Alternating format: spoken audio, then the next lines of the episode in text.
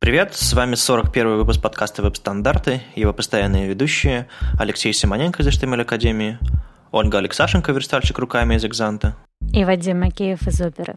Я пишусь из Харькова, ребята в Питере, и давайте про события опубликовали видео с Frontox, где я презентовал свой доклад э, «Я и ИОТ», так что там есть премьерное мое выступление, где все демки работают. И, кстати, вчера я в Харькове снова рассказывал этот доклад, и все демки завелись, и было, в общем-то, классно. Так что смотрите оригинальную версию или ждите видео из Харькова.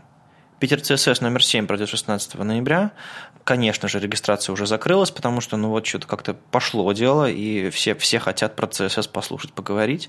А, мы анонсировали один доклад на прошлой неделе, и вот на, в понедельник анонсируем следующий доклад.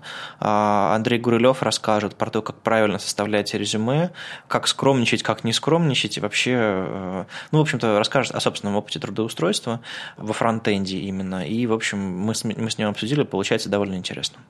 Not School в Питере тоже пройдет 19 ноября. Там соберутся и поговорят про серверы, про native и, и что-то там еще. Да, там электрон будет и что-то такое. Ну, то есть, э, если, если хотите прийти покодить под руководством людей, которые в этом разбираются, сам, самое то.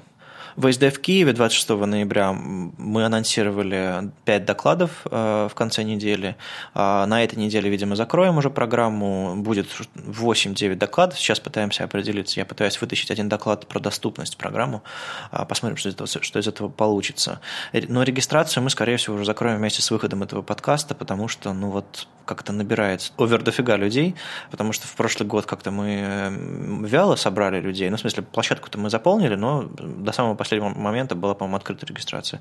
А в этот раз прям раз за, за, за, за пару недель уже уже, уже все. Так что поторопитесь, если, если успеете хорошо, если нет, мы, мы будем писать, если там будут какие-то свободные места оставаться.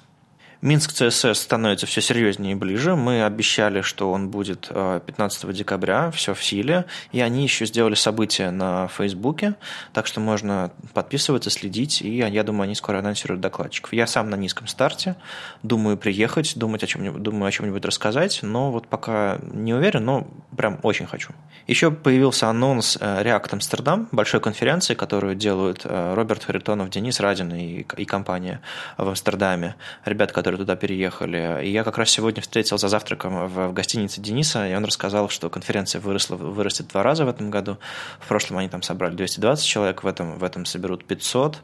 А большой, большая площадка, два потока, в общем, в общем, куча всего. Может быть, я раскрыл только что какие-то тайны, но я думаю, я думаю, Денис меня простит и поймет. А, в общем, большое мероприятие в Амстере. Говорят, что там местные особо не шевелятся, а вот двое приехали и навели шуму. Так что, наверное, наверное будет интересно. Некоторое время назад я, наконец, собралась с духом и похоронила свою футболку с XHTML Fist.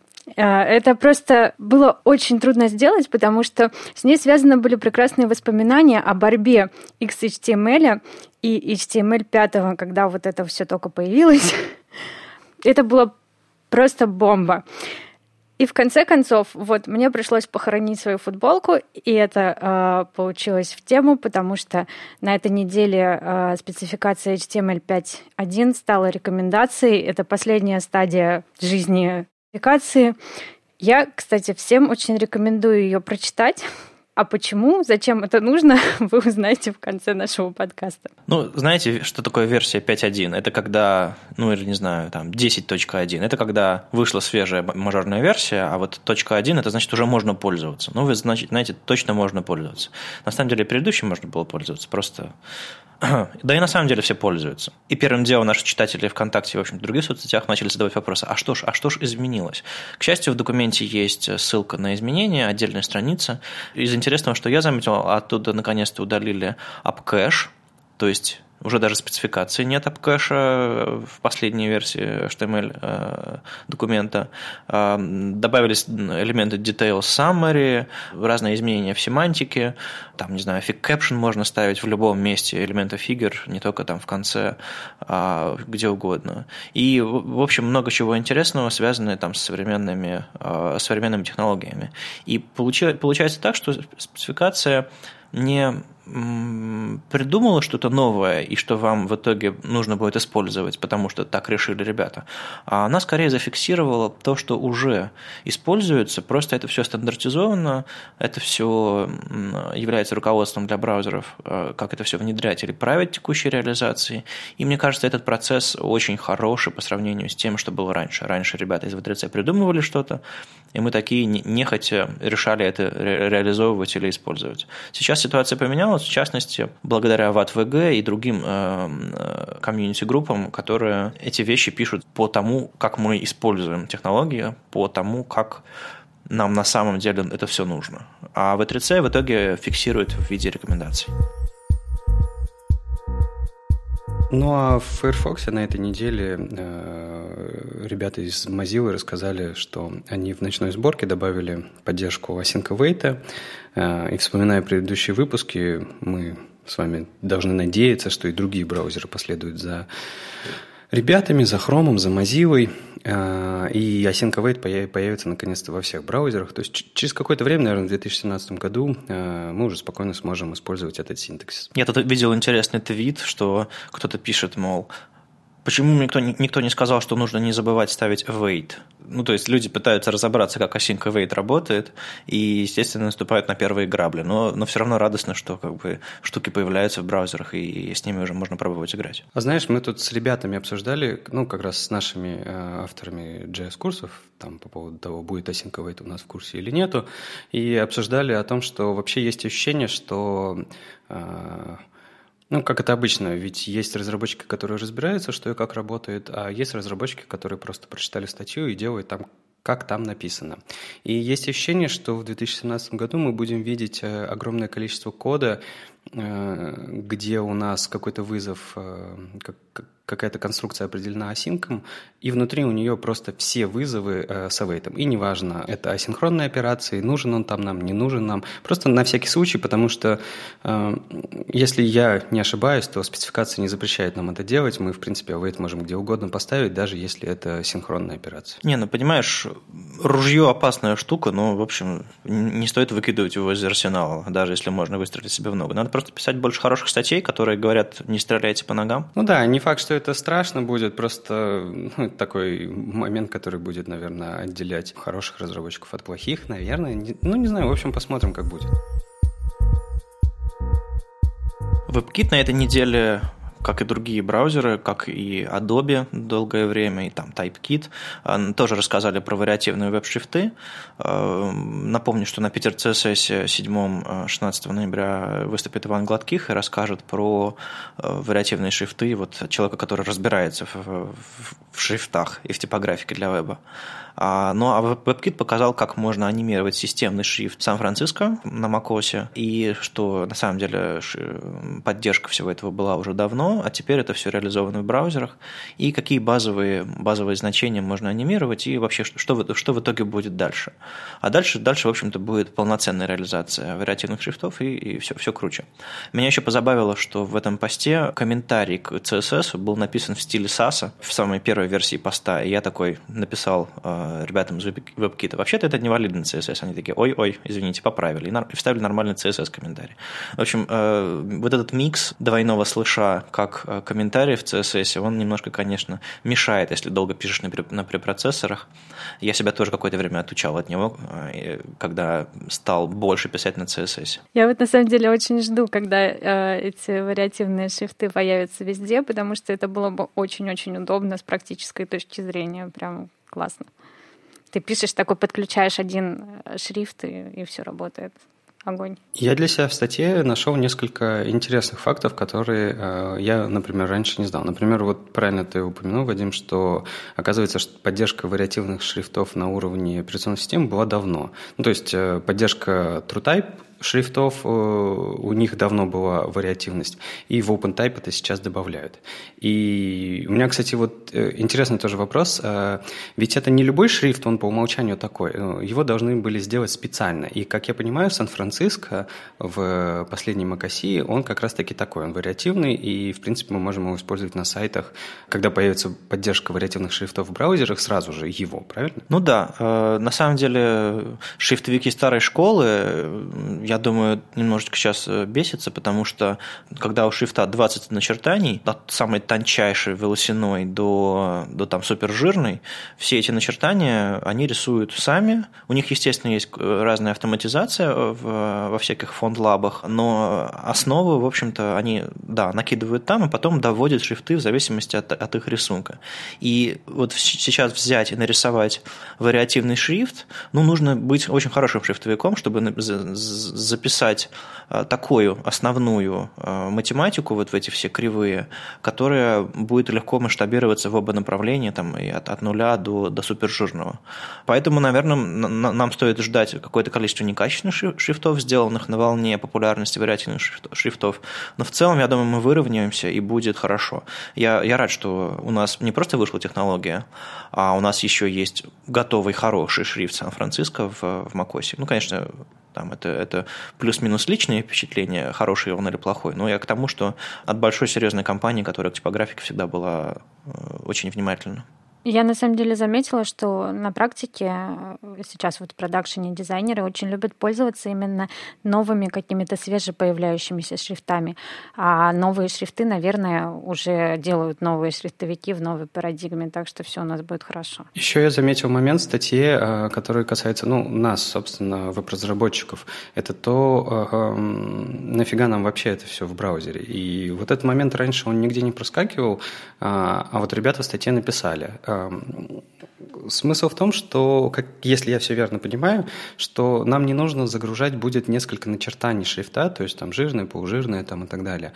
А нам достаточно будет загрузить один вариант э, этого вариативного шрифта, и он будет сам а, уже становиться жирнее или нет. То есть э, это один шрифт, это гораздо меньше проблем с нетворкингом, это гораздо меньше там каких-то других проблем. То есть у нас э, в плане загрузки шрифтов вместе с вариативными шрифтами тоже немножко улучшится ситуация, правильно? Ну, я так и поняла, да. Да, все так. Э, просто надо поговорить с настоящими шрифтовиками, что они об этом думают, э, что касаемо именно рисунка шрифта. Может быть, для акцидентных, заголовочных шрифтов это все сработает нормально, а вот для текстовых нужно будет специальную конкретную текстовую версию, чтобы там при мелком наборе все смотрелось прям идеально. Ну да, ясно. Меня только вот один момент в этом всем беспокоит. Это то, что у нас э, появляется очень большая градация жира жирности в шрифтах. То есть раньше у нас там было типа 400, 500, 600, 700 жирность, а теперь у нас есть такие штуки, как 791, 700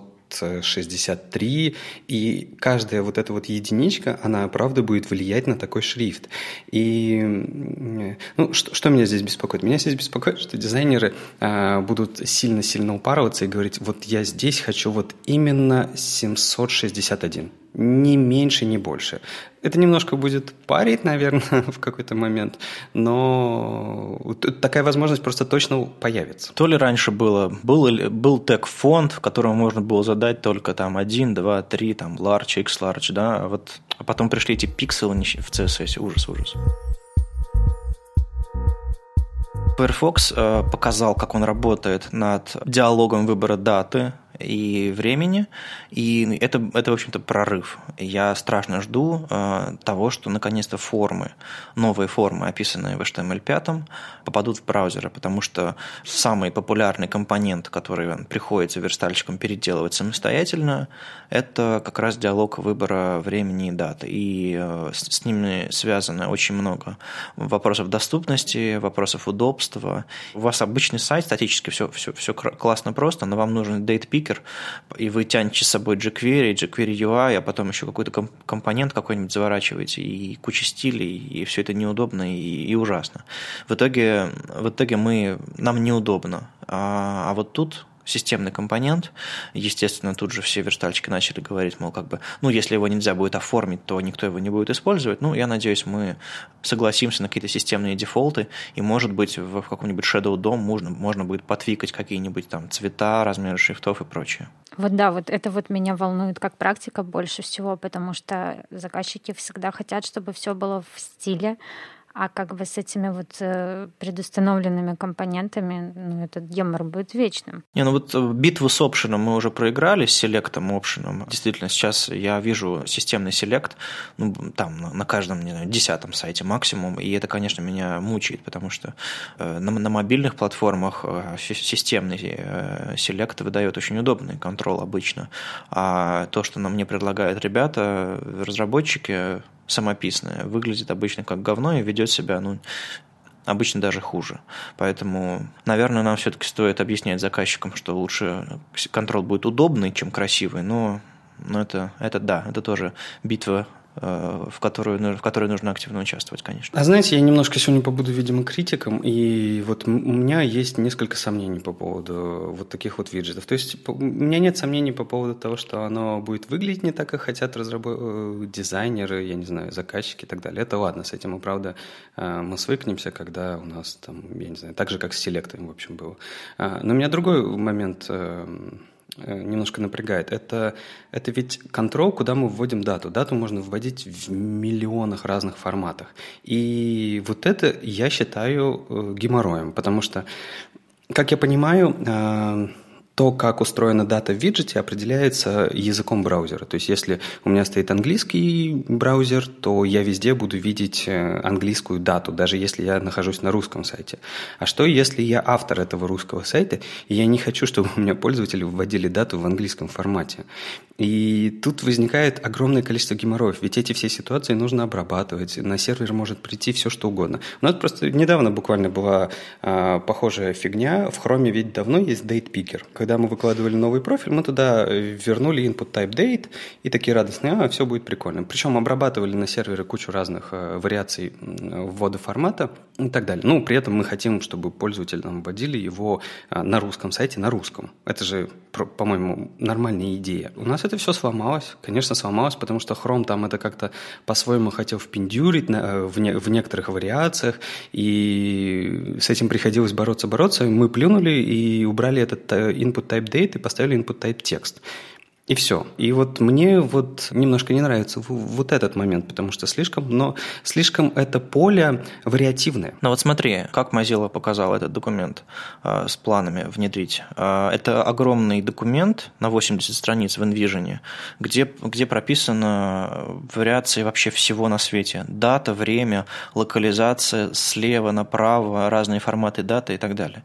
И как, каким бы у тебя ни был браузер, ты всегда как разработчик можешь указать атрибут lang, своего контрола, и он тут же станет э, контролом нужного языка. То есть в HTML есть встроенные механизмы по тому, что ты можешь указать один язык документа, а потом у контрола указать другой язык, например, если а, пользователь сменил настройку и так далее. То, как подробно проработана документация к этому контролу, делает его гораздо лучше той подделки, на самом деле, которая сейчас есть в Chromium.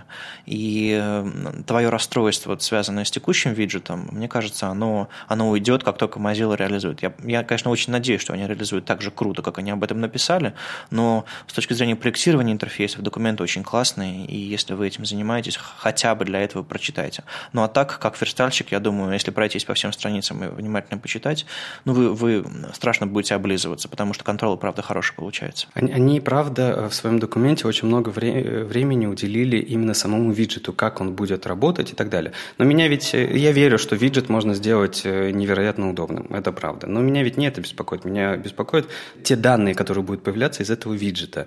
Опять же, если, если если вдруг появится такая возможность, что мы можем указывать этому инпуту, в каком формате я хочу, чтобы ко мне приходила дата, тем не менее мы убираем гибкость, которая есть сейчас. Сейчас ко мне пользователи могут на самом деле прийти и ввести дату в гигантском количестве разных форматов. Ты же знаешь, как пользователи вводят. Они хотят то так ввести, то так, то как бы с пробелами, то со слышами, то с точками. Ты сам неоднократно видел, как э, время вроде как на хороших конференциях пишут не 14.00, а 14.00. Почему? То есть у людей вообще не возникает вопроса «почему?». Такими виджетами э, мы вот эту гибкость убираем. Да, я согласен, что когда этот виджет будет нереально красив и удобен, то зачем вообще думать о том, чтобы пользователю вводить руками? А, ведь есть виджет. Но, тем не менее, пока хорошего виджета нету, и меня вот немножко напрягает, потому что реализация в Chrome, она ужасная. Ну вот, может быть, этот виджет Firefox задаст стандарт качества диалога для ввода даты и времени, и у нас все остальные браузеры тоже подтянутся, потому что очень не хватает хорошей реализации, э, и сейчас, пожалуй, input type текст – это единственное нормальное поле, и люди пытаются по-разному там, вводить дату, предлагать мне вводить дату и время, и в большинстве случаев это неудобно на самом деле, поэтому я постоянно страдаю. Кстати, скорее всего, эта форма, этот контрол будет возвращать форму даты э, и время в стандартном формате, то есть там э, с офсетом, с часовым поясом, ну то есть полноценный, э, полноценный формат времени, э, стандартизированный э, и сошный. Так что на сервере э, есть куча, куча компонентов для разбора этого всего в, в любые форматы даты или просто хранения той строки, которая в итоге вышла. То есть это облегчит работу и пользователям, и, и разработчикам, и всем остальным. Но, но сейчас это не так. Сейчас он возвращает строку, и в спецификации он возвращает строку. Ну, мы же как, надеемся на лучшее, рассказываем про то, что будет. Это да, это да. Было бы хорошо, чтобы он и правда сводил это все к какому-нибудь ISO. А тут я полностью согласен. А еще Firefox отличился тем, что поставил под сомнение безопасность э, э, JavaScript API для батарейки. Э, история такая, что сравнительно новый API э, для батарейки э, позволяет определять заряд текущий, ну, то есть спрашивать у системного компонента какого-то заряд и отдавать его с помощью там, метода в браузере. И в итоге вы получаете очень-очень точное значение, там, по-моему, 6 чисел, чисел после запятой уровня заряда компьютера. И выяснилось, что на самом деле с помощью этой штуки можно отследить устройство. Из-за того, что точность очень высокая, из-за того, что можно предположить, как человек перемещается, как он использует свой телефон, э, можно на самом деле построить его перемещение по, э, по сотам в каком-то определенном э, регионе, проанализировать его активность и так далее. То есть эта штука, как выяснилось, является небезопасной. И Firefox собирается выпилить полную и совместимую реализацию из своего браузера. Safari, то есть движок WebKit, они уже реализовали эту штуку у себя, собираются тоже выпилить ее, хотя они еще не зарелизили ее. Сделали, но не покажем. Мне задавали вопрос недавно, почему э, Chromium не собирается это выпиливать. Насколько я помню, в Chromium точность возвращаемых данных была очень сильно снижена. То есть там не 6 чисел после запятой, а какие-то там то ли дроби, то ли, то ли чуть ли не целое значение. Поэтому эта штука позволяет не так точно следить за значением, соответственно, она менее полезна, потому что она не дает такой уверенности в том, кто это и а, как, какие у него паттерны поведения и перемещений. Ну, все равно это получается странно, разве нет? Э, ведь э, два браузера решило, два больших браузера решило выпиливать. Э, в V3C комиссия по вот этой секьюрности сказала, сказала по privacy, сказала, что как бы это плохо, и как бы эта спека в таком виде не нужна, она небезопасная. А, я бы на месте хрома тоже удалил, потому что, ну, какая разница, насколько не точно, ведь можно много чего строить. А, можно, например, понимать, когда ты дома с большой вероятностью, правда ведь? Ну, история, история в том, что а, если собрать сейчас все браузерные API которые вообще есть, а, и хорошенько так их собрать в один единый комплекс и э, попытаться проследить за пользователем, скорее всего, у вас получится и получится хорошо. Прям много-много факторов, начиная там от куков, заканчивая там, знаете, стар, старыми этими хаками, связанными со ссылками visited из, из, из current color, вот этих ссылок. Это, эту дырку, конечно, закрыли, там real no opener, прочее, прочее, прочее. Есть огромное-огромное количество маленьких крошек, если, если их собрать, то получится портрет пользователя. И запрещать все на свете, ну, это странно. Но пытаться выпускать новые API, которые менее предрасположены к этому, это, наверное, вот подходящий способ. Если все ополчатся на этот API для батарейки, ну, как бы эта проблему не решит на самом деле. Надо просто ставить безопасность во, во главу при разработке новых API. У меня для вас есть предложение в конце. А, есть ведь такая фича в браузерах э, Do Not Track – то есть, э, когда пользователь хочет, чтобы за ним не следили. Может быть, э, этот API добавить э, в список этих фич, и если пользователь хочет, чтобы за ним не следили, ну и выключать его.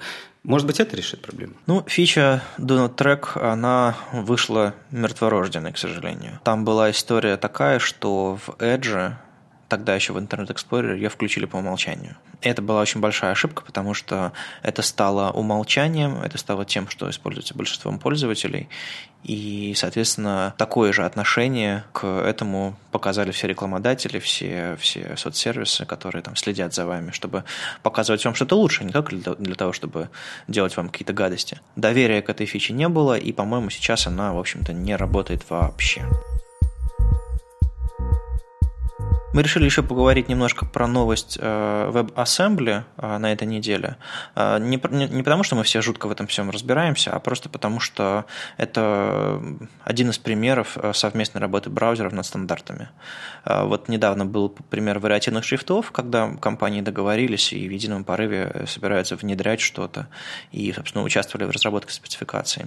А в случае с WebAssembly это такой способ, ну, по сути, веб-ассемблер – способ писать машинный код, совместимый с веб-технологиями, и, и какие-то вещи портировать в веб на нативной скорости. Я читаю официальный твиттер э, WebAssembly или неофициальный, но неважно. Они на неделе опубликовали новость, что со ссылками на а, анонсы всех браузеров. То есть там Edge, Firefox, Chrome а, и в WebKit тоже э, пилят. И все выпустили тестовые, тестовые версии браузеров, которые поддерживают WebAssembly. Там текстовый, бинарный формат, э, JavaScript API. И, в общем-то, все будущие движки JavaScript собираются их поддерживать. То есть SpiderMonkey, V8, Chakra, JavaScript Core из Safari. В общем, все, все текущие главные JavaScript движки. WebAssembly планируют довести спецификацию до стабильного состояния а, в первом квартале 2017 года. И это значит, что там, весной браузеры уже начнут выпускать стабильные реализации WebAssembly. И это, конечно, я думаю, сильно изменит состояние отрасли вот в, в, в направлении игр, в направлении э, другой тяжелой, тяжелой графики или тяжелых вычислений в браузерах, которые раньше были невозможны из-за ограничений просто в платформы. А тут получается такой непосредственный выход на железо, непосредственный выход на, на, на бинарные вот эти форматы. В итоге веб станет быстрее. Это, это хорошая новость, но если вы хотите подробности, конечно, почитайте анонсы э, браузеров. Мы, конечно, ссылки дадим. А Кит Сиркель на этой неделе немножко упоролся. Он решил посмотреть, как работают template literals из ECMAScript 2015. Кстати, template literal – это как по-русски? Шаблонные литералы так можно? Ну, мы пытались перевести шаблонные литералы, литерал шаблонов. Э, в общем-то, слово литералы, оно более-менее знакомо, а вот template, ну да, шаблонные литералы, как-то так, наверное. Ну, по крайней мере, я так говорю. Литералы – это те, которые литероведы? А, нет. Ну ладно, в общем, э, Кит немного упоролся и решил посмотреть, как же они работают эти шаблонные литералы. И чтобы ему было не так скучно, он решил взять э, шаблонный движок Handlebars и попробовать его воссоздать на, с помощью э, встроенной технологии в браузере. Вообще, э, шаблонные литералы при там, первом каком-то приближении кажутся очень простой фигней. У вас есть косые кавычки, и в них ваш шаблон с точками, куда вставляются переменные. Из удобного в этой штуке то, что там можно использовать переносы строк, и у вас не будет JavaScript-движок движок ругаться на это. Но из интересного а, оказывается функция, которая преобразовывает из шаблона, а, собственно, строку итоговую а, с подстановленными данными. Эта функция, она по умолчанию есть в браузере, и у нас, как у разработчиков, есть возможность свою собственную функцию задать. И вот э, Kit, собственно, на этом и пытался играть и воссоздать все те вещи, которые есть в Handlebars. То есть, что у нас есть? У нас в Handlebars есть, э, например, такие штуки, как хелперы. Э, ну, хелперы легко воссоздаются, это просто функция извне, а она легко вызывается. У нас есть в Handlebars какие-то вычисления, циклы там и так далее. С этим он тоже постарался справиться, он сделал это там какими-то очень страшными, стрёмными функциями своими собственными. Но самое интересное, то, что в Handlebars есть, ну и вообще в нормальных современных движках, это то, что все данные, которые вы запихиваете в шаблон, они должны по умолчанию э, энкодиться. То есть какой-нибудь там HTML HTML-фрагмент, он должен, его специальные символы, они должны перевестись в сущности, чтобы, ну, как бы это, это для лучшей безопасности. Большинство движков, они делают это по умолчанию. И вот он попытался тоже и такую штуку сделать. Он написал собственную функцию, которая проходит по всем переменным и пытается их сделать эм, по умолчанию выводимым в шаблон э, уже с сущностями. В принципе, все это он сделал, э, но почему я говорил, что он сильно упоролся? Потому что его код, он оказался очень таким таким э, большим монструозным, и вообще, мне кажется, смысла в этом большого не было, потому что Handlebars, он, он достаточно хороший движок, он хорошо оптимизирован, работает хорошо, синтаксис у него понятный. А вот э, эта штука с шаблонными литералами, она не совсем привычная для глаза, потому что, ну, вы представьте, у вас есть шаблон в, кос, в косых кавычках, и чтобы э, использовать свою собственную функцию для этого шаблона, вам нужно обернуть этот шаблон в функцию, но не как вы привыкли, когда вы ее оборачиваете в скобочки, а вы должны написать, ну, там, например, greetings, и дальше без пробелов, без скобочек, без всего вы пишете косые кавычки и пишете свой шаблон. Читабельностью это вообще отвратительно. Это, это ужасно. Я не знаю, кто так придумал, но, тем не менее, оно вот так работает. В общем, он поигрался, поигрался, наверное, достиг того, что это возможно. Возможно, частично повторить Handlebars, но практического применения я в этом большого не вижу. Мне кажется, тут такая же история, как когда-то была с jQuery. А, ведь когда-то этот движок Sizzle внутри jQuery, он самостоятельно реализовывал поиск по CSS-селектору внутри, внутри дома. А когда появился query-селектор, стандартный метод браузерный, а, jQuery просто взял и начал использовать этот метод внутри себя на случай, если, там, если, если есть поддержка, собственно, этого query-селектора. А сейчас по-моему, она вообще по умолчанию. То есть больше, больше Sizzle особо и не нужен в современных версиях jQuery. Э, может быть, Handlebarsом, там, все этим Джейдом и прочим остальным штуковинам, э, вернее, пагом, или как он теперь сейчас называется, э, нужно просто взять и использовать эти литералы у себя, прямо внутри встроить, чтобы это все работало быстрее, чтобы синтаксис был не тот, который они изобрели у себя, а такой экмоскриптовый, даже несмотря на то, что он кому-то может не нравиться. В общем, довольно интересно интересный практический разбор работы э, шаблонных литералов. В отличие от типичной статьи про новую ECMAScriptовую фичу, разбор действительно очень подробный и такой, знаете, практический. Вы такие штуки наверняка писали у себя сами, эти микрошаблонизаторы. Самый лучший способ изучить технологию – хорошенько в ней разобраться. И Кит, в общем-то, это и сделал. Очень рекомендую пройтись вместе с ним по пути создания довольно-таки бесполезной, как оказалось, э, реализации Handlebarс на шаблонных литералах. Я читаю несколько ребят из команды Chrome DevRel и вообще ребят, которые занимаются э, разработкой веб-платформы в, ком- в компании Google. Э, и среди них э, Эдди Османи и Алекс Рассел очень много пишут в последнее время про загрузку single-page application. То есть, когда получается в современных в одностраничных приложениях такая ситуация, что разработчики все приложение кладут в единый бандл, большой JavaScript файл, и он весит там полметра, метр, полтора, два, и, в общем-то, дальше, дальше только звезды. И э, эта штука очень долго загружается, еще дольше инициализируется, и в итоге сайтом можно пользоваться через секунды, десятки секунд а, после того, как, как в общем-то, вы пытались открыть ссылку, и у вас нарисовался первый кусочек интерфейса. То есть инициализация огромная. И они оба об этом много пишут, и вот э, мы, наверное, бросим вам пару ссылок на, на, на треды, которые пишет э, Алекс Рассел. А вот Эдди Османи открыл дискуссию в, в репозитории webpack а о том, чтобы webpack во время сборки рекомендовал разбивать э, bundle, полученный на части. То есть э, предлагал разработчикам подумать о бюджете на быстродействие. И там он изобразил в консоли то, как это может выглядеть. То есть вы собираете свой bundle, и он вам предлагает разбить его на части и говорит, что какие-то части слишком большие, какие-то части нормальные. В итоге он еще провел опрос среди сайтов, э, которые называют себя single page ами, о том, как все это делается. И сделал, сделал неутешительные выводы, что в среднем э, бандлы от полуметра до метра, э, до мегабайта, и на, на 3G сети и на телефоне там баксов за 200 такая страница может инициализироваться до 12 секунд. Это жутко много. Вы наверняка не видели таких чисел на, на собственных сайтах, хотя у вас, не знаю, сравнимые бандлы. А дело в том, что они посчитали не просто э, в, в отладчике Chrome DevTools, не просто взяли цифры с потолка, типа на самой, на самой быстрой сети, они взяли, ограничили э, сеть 3G, или 2G даже в некоторых случаях, и замедлили, замедлили процессор во время тестирования в, отладчике. От 5 до 10 раз для того, чтобы э, соотнестись со скоростью типичного телефона, который лежит в кармане у людей.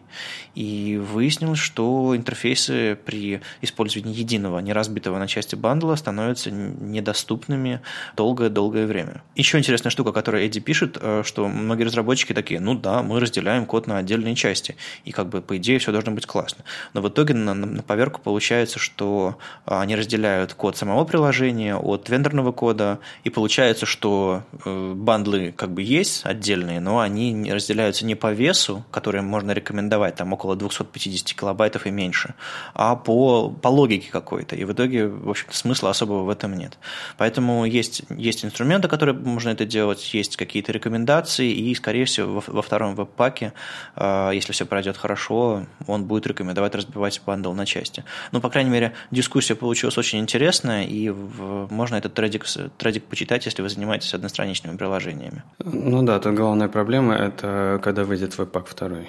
Может быть, никогда? Не, ну это, тут же, это же не советский долгострой, когда-нибудь его доделают. Не, не знаю, не знаю, это как с Gulp ом тоже. Ну, в общем, да, есть у нас долгострой. А, ну, я, знаешь, что хотел сказать по поводу вообще вот этих идей, которые, которые рассказал Эдди. Это вообще все логично, и оно не появилось сейчас. Это же было всю жизнь, господи. Загружайте только то, что нужно, делите свой код, подгружайте его синхронно и так далее. Это принципы, я не знаю, быстродействия сайта, они были кучу лет назад, и почему-то сейчас все про них позабыли с этим реактом, потому что огромное количество JS-кода, у нас single-page application, у нас э, разные странички, давайте загрузим весь JS-код сразу же. Ну, логично, что нужно не грузить код сразу же, делить его на маленькие куски, загружать только то, что необходимо и так далее. Это, это будет гораздо лучше и быстрее загружаться, при том, что Webpack вам дает автоматический механизм разделения кода. Вы даже, в принципе, можете не думать об этом, просто вам нужно единоразово понять, как это работает, э, и писать свой код таким образом. Ну, Эдди еще писал недавно, и мы обсуждали, по-моему, пару выпусков назад, о том, что это все можно делать не просто бездумно в духе того, что как бы разобью, свои, разобью весь свой bundle на, на несколько частей по 250 килобайтов, а сделать это по роутеру, то есть по адресам, которые в итоге получается, чтобы на главный загрузился нужный код, потом еще маленькая подгрузочка, еще подгрузочка. И мне кажется, слишком много разработчиков плохо разбираются, как веб работает. Я имею в виду слишком много разработчиков и этих одностраничных приложений, приложений. Они пришли из софта, они пришли из, из, из отраслей, где как бы, если кто-то установил программу, значит, он потратил уже свои несчастные там 5-10 минут на, на загрузку там 100-метрового приложения какого-нибудь там, или там, не знаю, 50-50-метрового.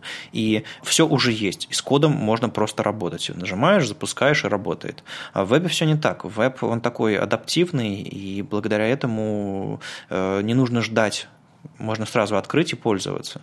И эти принципы нужно не забывать, конечно, для, для разработки веб-приложений. Но, но при этом нужно честно сказать, что э, вот это вот э, разбивание кода на маленькие кусочки, это и правда сложная э, часть разработки, потому что у нас всегда всю жизнь была проблема в том, что как определить, что нужен этот кусок сейчас или нет, и сделать это таким образом, чтобы тебе было удобно в разработке, потому что или у тебя там какой-то монструозный, я не знаю, конфиг и какая-то система, которую ты только понимаешь. Или у тебя э, не разбивается на самом деле код по, по необходимости. Вот Эдди предложил э, делить его по роутингу, но это ведь тоже как бы э, решение в лоб, потому что это же не значит, что если ты зашел на страницу логин, что тебе всегда нужны одинаковые JS-кусочки. JS-функционал. Скорее всего, он у тебя будет зависеть от, со- от состояния этой страницы и так далее. То есть э, все равно это сложно, я согласен. Но забивать на это полностью точно не нужно. И еще есть важный момент, который, который Эдди не забыл упомянуть, что э, если вы правда точно уверены, что на этой странице вам нужен, нужен весь этот ваш JS-код, то лучше его не делить на маленькие банды, загружать целиком, только если вы уверены, что весь этот JS-код нужен. Только потому, что когда у вас один JS-файл, время на парсинг браузером будет гораздо меньше. Это просто дешевле операция. Ну, в общем, как обычно, нужно думать головой, а не просто пихать цель, цельный бандл, видимо. Э, в общем, как и во многих других местах, надо понимать, что ты делаешь. А встраивать в, в инструменты возможности посмотреть бюджет быстродействия вашего приложения, это, по-моему, очень правильный путь, поэтому спасибо Эдди за, за то, что поднял эту дискуссию. И прекрасная новость для верстальщиков. Э, Chrome наконец-то задумался о том, чтобы э, внедрить свойство Position Sticky. Это безумно нужное свойство. На самом деле мы всю жизнь вот это вот реализовываем при помощи Position Fixit и всякого JavaScript. Есть много, конечно, уже готовых решений на JS, но как бы классно было, чтобы это все просто вот работало в CSS, когда тебе надо зафиксировать какой-нибудь блочок, но не относительно всего вьюпорта, а относительно одного конкретного его контейнера. Например, ну там вот в моей работе есть такие шаринги ну, кнопки для шаринга в, со- в соцсетях, которые едут э, за экраном в процессе чтения статьи.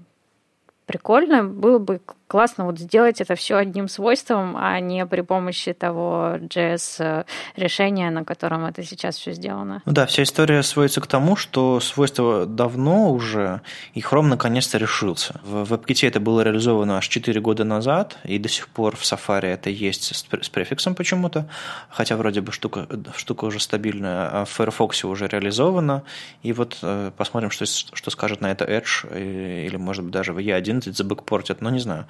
Мы еще в новости опубликовали картинку, которая пытается объяснить, как, собственно, Position Sticky работает. То есть там три кружочка, там Relative Sticky, Fixed и Absolute, и пытаемся объяснить, как это работает. Но в любом случае, откройте ваш Firefox, попробуйте Position Sticky поставить, покрутить э, демки какие-нибудь и понять, как это работает. По-моему, фича очень полезная, потому что интерфейсное решение такое используется очень давно. По-моему, впервые Э, что-то подобное я увидел в списках на iOS, когда заголовки таблиц, когда прокручиваешь, остаются наверху во время прокручивания списка. Ну и все эти современные прилипающие шапки э, на сайтах, э, господи, как они меня раздражают, тоже, в общем-то, могут использовать position стики вместо того, чтобы JavaScript пересчитывать координаты. Если говорить про поддержку Microsoft, то у них в их списке фич, которые у них в разработке, до сих пор position стики находятся в статусе А, мы думаем об этом, но самое интересное это то, как они написали эту поддержку в других браузерах. Например, они считают, что в Chrome эта фича уже давно а, зарелизена, а вот а, в Opera еще в разработке. Надо сходить, надо им объяснить, потому что ну, все, эти, все эти таблицы совместимости браузерных, к сожалению, не имеют единого источника, и они пополняются ну, вот в таком в режиме «Ой, тут, кажется, ошибка, надо поправить». Еще по интерфейсам и CSS э, Конрад Джвинель э, на этой неделе написал э, исследование, вернее, расписал, как он делал интересный контрол, круговой прогресс-бар или прогресс-бар в форме пончика или, или, или пышки, как там называют? В Москве, по-моему, пончики, а в Питере пышки, да? Я не знаю. Ну, вообще да, но уже довольно прижилось слово донат. Да, а в, а в хипстерских кафе донаты, я помню. Визуально это э, такая круглая штуковина. Как это называется? Тор таровидная. Делаем таровидный прогресс-бар. И знаешь, сразу звучит серьезнее. Короче, Конрад э, не просто сказал, а вот, ребята, я сделал, пользуйтесь. Мол, ставьте из, там, с Бовера, из NPM, все, все работает. Он провел целое исследование. И это репозиторий на GitHub, в котором есть, кроме мастера, несколько других веток э, с, с экспериментами а, на разных технологиях. Ну, сначала он сделал в лоб. Сначала он сделал на SVG, потому что SVG клевый, классный и, и, и вообще. Его легко анимировать, его легко делать подобные фигуры, в отличие от CSS, который, как мы знаем, с круглыми формами не очень до сих пор работает. И сделал классно, а потом открыл на телефоне и понял, что все жутко тормозит. А решил сделать по-другому, сделать, сделать через маску, ну тоже на SVG, раз, тоже тормозит. Хотя на десктопе все нормально, а на телефонах все, все очень плохо. Потом сделал на CSS какое-то решение, потом сделал еще что-то, и в итоге, в итоге остановился на канвасе. А, эту штуку он рисует на JavaScript, канвасом, канвас подставляет и, в общем, и не парится. Ну, не потому что, не потому что к черту там CSS, SVG, а просто потому что таковы особенности мобильных устройств. Реализация SVG, как он пишет э, в том же самом Chromium, да и, скорее всего, в других браузерах, она немножко устарела. Потому что то применение SVG, которое когда-то а, писали для браузеров, а, а ведь SVG, э, в общем-то, несмотря на то, что спецификация старая, но поддержка ее, в общем, появилась довольно поздно. Одним из самых первых браузеров, который поддерживал SVG, кстати, была Opera с Presto. Так вот, э, реализация э, современная, она не предназначена для анимаций. И вот растеризация SVG а как бы SVG векторный, его нужно переводить к растру, чтобы рисовать на экране. А, это процесс довольно-таки затратный, и на десктопе а, десктопные браузеры позволяют себе запускать несколько потоков растеризации, а мобильные браузеры запускают всего один. Этот процесс не справляется, не вписывается в 60 кадров в секунду, и в итоге получаются тормоза, и на, на графиках, которые, которые привел э, Конрад, это прекрасно видно. В итоге, да, к сожалению, Canvas, но, наверное, вывод главный, который я мог бы сделать из этой статьи, что нужно тестировать на мобильных браузерах и тестировать еще с таймлайном, чтобы понимать, в каких местах анимация просаживается, в каких местах вы не получаете 60 кадров в секунду, и, может быть, стоит изменить технологию. Но это не мешает нам продолжать пытаться сделать это все на SVG, потому что, мне кажется, это подходящий формат. Canvas – это немножечко другая история. Stack Overflow ежегодно устраивает э, опрос среди разработчиков, э, после которого собирает такое э, глобальное исследование ситуации по ответам на их вопросы. И в этом году они точно так же подготовили, и там, как обычно, очень много интересных цифр. Если так кратко резюмировать, то можно сказать, что э, разработчики любят Rust, даже бэкенд разработчики любят JavaScript, только 7% разработчиков считают себя суперзвездами, ну вот все в таком духе. А, но я предлагаю пройтись по некоторым вещам, которые меня волнуют, и статистика, которая мне показалась интересной. Во-первых, а, это про рынок новичков-старичков, как он вообще растет и изменяется. И как оказывается, в принципе, у нас появляется очень много а, новичков, у нас 7% разработчиков, им меньше 20 лет. Это хорошая цифра, она растет, это здорово. А, более того, если посмотреть на средний возраст, ну, средний возраст это что-то странное, но тем не менее, давайте такими категориями оперировать. Средний возраст по странам, то оказывается, что э, самые старые разработчики живут, живут в Штатах, ну, это, видимо, самые умные, опытные, которые такие переехали и, и все тут. А вот э, в России, например, э, средний возраст это 26 лет.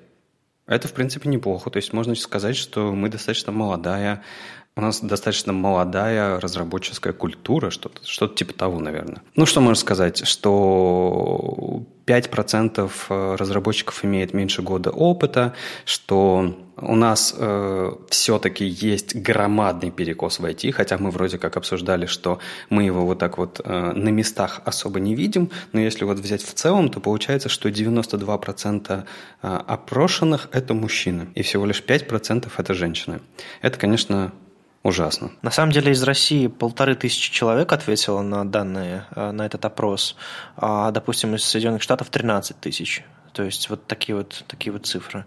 Наверное, не потому, что из Штатов очень много людей ходит, а из России очень мало. Я думаю, побольше. Просто как бы опрос по-английски, длинная форма, много текста, и вот это все. Так что, видимо, люди испугались и не пошли до конца. На самом деле, я вот думаю, что вот я сейчас задумалась, и я понимаю, что я знаю из э, зарубежных разработчиков, э, ну, таких известных с именами, сейчас вот активных, наверное, даже больше женщин, чем мужчин наверное, все не так все плохо. Но при этом, да, если дальше посмотреть, то можно увидеть, что рост э, женщин в разработке э, молодых от 20 до 24 лет, в принципе, самый большой. Это 7,2%. Ха-ха-ха, скоро мы станем большинством и начнем вас угнетать, дорогие мальчики. Не, ну ваша очередь. Это правда. Если говорить про образование, то до сих пор э, самое э, главное образование, которое получают в IT, это самообразование, это 69%, но при этом все остальные э, форматы образования, они растут. Например, те же самые онлайн-курсы – это 25%. Еще из интересного, э, если поговорить про технологии, то можно понять, что JavaScript все 4 года очень уверенно держит пальму где-то там первенство одного из первых языков, которые интересны. На Stack Overflow нужно не забывать, да, то есть это больше всего вопросов вызывает. Ну, правильно ведь? Правильно ведь мы интерпретируем эту статистику? Если всего больше всего вопросов вызывает, это не значит, что он самый классный, правда? Не, ну смотрите, к черту JavaScript. React на 300% вырос за год. То есть э, на 300% э, стали больше задавать вопросов про него. А это говорит о чем? О том, что React классный или о том, что э, много вопросов? Ну, в общем, да. В Stack Overflow всегда забавная статистика, но тем не менее у нас другой нет, поэтому смотрим на нее все равно. Тут можно выявить какие-то, я не знаю, корреляции. Вот, например, про backend разработчиков было очень забавно, что им 54%, 54 разработчиков, которые считают себя бэкэндерами, назвали один из языков, которыми постоянно пользуются, это JavaScript. Ну, нода на бэке как-то так. Не-не-не, нода, а там отдельный был пункт, его назвали 13%. Ну, не знаю, значит, они приходят домой и пишут на JavaScript, бэкэндеры. Ну, конечно же, всем хочется немножко любви. При этом самое смешное, что это самый важный вопрос – это э, «Звездные войны» или «Звездный путь». И, как оказывается, молодые, меньше 20 лет, выбирают «Звездные войны», 66% против 19% за «Звездный путь», а вот старые, они, да, они, у них там 47% где-то за «Звездный путь» и только 29% за «Звездные войны». Ну, понятно, да, да? Да. Или нет? Я вот Стар... Стартрек не смотрела, признаюсь сразу. Ну, а я, в общем-то, тоже за Звездные войны бы проголосовал. А ты, Леша? Ну, если судить, потому что я недавно смотрел. Ну да, наверное, Звездные войны, хотя вроде Star Trek тоже сейчас идет. В общем, да, непонятная какая-то статистика, не знаю, как здесь делать выбор. Это потому что мы в России тут молодые разработчики. Наверное, потому что мы просто не смотрели все эти стартрековские оригинальные эпизоды, сериальные, потому что их в России особо не, не запускали, по-моему. А вот Звездные войны через, через все наше детство прошли, по-моему. В целом, да, но я знаю очень-очень многих фанатов Стартрека. А еще интересно, э, почему-то есть ощущение, что разработчики выбирают чаще собак, чем кошек. Я бы тоже выбрала собак. Да просто потому, что у тебя дома четыре кота, да? Да. А еще до сих пор любят э, Notepad++ 35%. Господи, а что это такое? В общем, э, мы только что поняли примерно портрет э, аудитории Stack Overflow и предлагаю идти дальше. Да, к серьезным темам а, на этой неделе опубликовали две игрушки. Ну, такие тесты, которые вам стоит, стоит или не стоит пройти. Первый немножко дурацкий. Вам предлагают на основе а, JavaScript логотипов а, выбрать название этого, этого фреймворка или библиотеки. И, что интересно, э, шансов на ошибку нет. На некоторых логотипах написано прямо название, поэтому просто, а некоторые ты, вы видите в первый раз и думаете, о господи, кто это, что это. Ну, такая игра немножко, немножко бессмысленная, но, но, но, но забавная. Она скорее не тестирует ваши знания, а предлагает вам посмотреть на, на, на то, сколько же, господи, сколько же всего нового на JavaScript пишут, и, может быть, пора остановиться. Но это же для проверки смекалки, потому что мы вот э, перед началом выпуска делились, кто сколько совершил ошибок, и я говорил, что этот тест, он дурацкий тем, что он не показывает ошибку. А я только что проверил, нажал э, в никуда, и он мне сразу сказал, что ошибка. И я понял, что я, значит, на 100% в прошлый раз прошел. Но это же очень легко пройти, потому что тут просто... Ты прав, многие э, логотипы содержат название, и это очень упрощает. Многие логотипы очень известны, и их очень легко выбрать а все остальные очень легко э, выбираются методом исключения. Ой, ну не знаю. Мне вот этот э, тест сказал, по-моему, на, на третьей попытке, да вы вообще JavaScript или нет, и как бы закрылся. На самом деле это может быть интересно дизайнерам, э, которые делают логотипы. Вот попробуйте догадаться, какой логотип относится к чему и почему. Потому что мне вот догадаться не получилось реально. Не, ну я представляю, как рисуются логотипы для JavaScript фреймворков. В общем, сам рисовал. Сам рисовал, да. Следующая игрушка э, гораздо интереснее. Э, это э, тест на знание HTML-парсера. Это вот почему я порекомендовала в начале подкаста всем почитать спецификацию.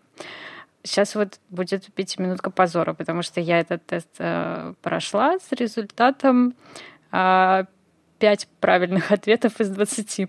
У меня есть оправдание. Оно заключается в том, что мы, не знаю насчет Люши, но мы с Вадиком точно дети валидатора. В том смысле, что когда мы учились э, верстать, валидатор был э, просто, ну, богом. Нельзя было не провалидировать свой э, код. Всегда все ставили такие плашечки, типа, проходит валидацию.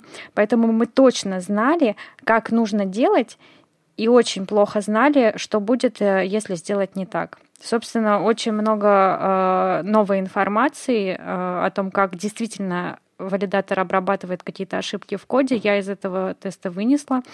А, очень рекомендую вам его пройти. И да, читайте спецификацию. Ну, справедливости в защиту тебя я хочу сказать, что парсер э, менялся несколько раз, поэтому тоже это, это нормально совершать ошибки. Ну, еще, конечно, стоит понимать, что все-таки все этот тест, он немножко дурацкий в том смысле, что вы не парсер, вы разработчик, и ваша задача не э, распарсить HTML. Ну, грубо говоря, если вы на, вам, у вас стоит на работе задача распарсить HTML, бегите с криком, потому что для этого есть либо стандартные библиотеки, либо ну, какие-то уже э, другие способы, где вам не нужно разбирать HTML, поэтому не надо. А доверьте это все людям, которые умеют это делать, которые там читают спецификации и разбираются. А тут просто стоит понимать э, какие-то механизмы работы парсера базовые из этого теста, э, которые позволят вам совершать меньше ошибок. Ну, я же, вы же крутые все разработчики, вы сразу без ошибок пишете, но все-таки, знаете, иногда бывает. Поэтому пройти тест полезно, собрать какие-то интересные знания, э, мне кажется, хорошо. Это сделали, собственно, ребята э, с сайта на HTML-тест, который давным-давно рейтинг браузеров ведет, у, какие, у кого фичи поддерживаются. И это было частью доклада, который читали на конференции HTML Special э, как раз в Амстердаме, где я был. Ну, знаешь, про все эти знания можно только один вывод сделать, что язык очень упоротый, и он только прикидывается милым и нежным. Да, язык-то нормальный, просто для того, чтобы сохранять обратную браузерную, браузерную совместимость с, с кодом, который был написан за все эти годы. Парсерам нужно делать удивительные вещи. Ну, тот же самый вариант с, с тегом image, который конвертируется в AMG, если его использовать. Ну, вот такая вот забавная фича. Э, и, кстати, есть интересные хаки SVG-шные с этим связанные. Ну, это ладно. А, а, а то, что мы боди открываем после закрывающегося боди, это как бы нормально вообще? Ну, это все защита от дурака, на самом деле. Код-то пишут кто? люди. Поэтому они вынуждены были предусмотреть какие-то такие вещи. Да что же они вообще творят? Надо было, как во времена XHTML, показывать ошибку, как бы у вас невалидный HTML и, и дуля на белой странице, да? Вообще-то это хорошо. Ну, конечно, а то всякие классы в закрывающихся тегах задают. Ужас, ужас. В общем, тяжело жить верстальщику, но на самом деле нет, если вы проверяете э, свой код или, там, не знаю, минифицируете, допустим. Я вот, допустим, использую HTML Minify, довольно-таки стандартный э, компонент, который используется в большинстве минификаторов. И он заодно э, ругается на ошибки, если, он, если во время минификации находит какие-то, и какие-то ошибки умеет даже править и вычищать ваш код от лишних атрибутов ненужных. Минификация кода – это не просто уменьшение размера вашего кода, это иногда еще и такая, знаете, валидация в момент э, сборки или что у вас, какие у вас там процессы. Так что рекомендую, можно, можно попробовать таким образом э, нормализовывать свой код, чтобы там не было ошибок. Мы в начале выпуска говорили про видео с фронтокса, и помнишь, Вадим, когда мы возвращались из Екатеринбурга вместе с Игорем и сидели в аэропорту, нас Игорь мучил игрушкой на своем э, андроиде, как раз-таки тоже про веб-технологии. Игрушка называется Enki, ну, раз мы сегодня немножко про игрушки про веб-разработку. Игрушка называется Enki, она мобильная, она есть для iOS и Android. Она до сих пор по инвайтам, но вроде как мне разрешили про нее рассказать. Ну, я думаю, инвайт можно запросить, э, wait-лист и все такое. В общем, игрушка очень классная. Она... У нее идея такая, что вот как у вас есть спортивные э, каждодневные воркарауты, типа обязательно там сделайте каждый день там чуть-чуть каких-то упражнений. Точно так же и она хочет сделать так, чтобы вы э, каждый день хотя бы по 5 минут тратили время на подтверждение своих там э, разработческих скиллов. У нее есть огромное количество всяких разных механик, а, с тестами про технологии, про спецификации и так далее. Например, вот мы с Вадимом играли, это когда у нас CSS и HTML вопросы падали как тетрис, если мы не успевали ответить верно, ну, то есть там нужно было отвечать да или нет, типа может работать или, или не может работать там в таком-то браузере. И ты так отвечаешь, если неправильно отвечаешь, этот э, блок падает вниз, и он как тетрис вот так собирается, и у вас, в общем, очень мало времени, чтобы как можно быстрее ответить. Там есть очень интересные вопросы по JS, по консоли, вообще по всему. Вот очень много разных тем. И они так заставляют очень собраться и прямо сидеть и напряженно э, свайпать пальцем влево-вправо. На этом будем завершать. С вами был 41 выпуск подкаста «Веб-стандарты» и его постоянные ведущие Алексей Симоненко из HTML Академии, Ольга Алексашенко, верстальщик руками из «Экзанты». И Вадим Макеев из «Оперы». На следующей неделе мы запишемся, э, скорее всего, с Андреем Оконечниковым. Мы его позвали в гости, чтобы поговорить про, про React, про CSS и JS. Так что э, ждите, ждите интересный выпуск. Услышимся на следующей неделе. Пока. Пока. Ого, пока.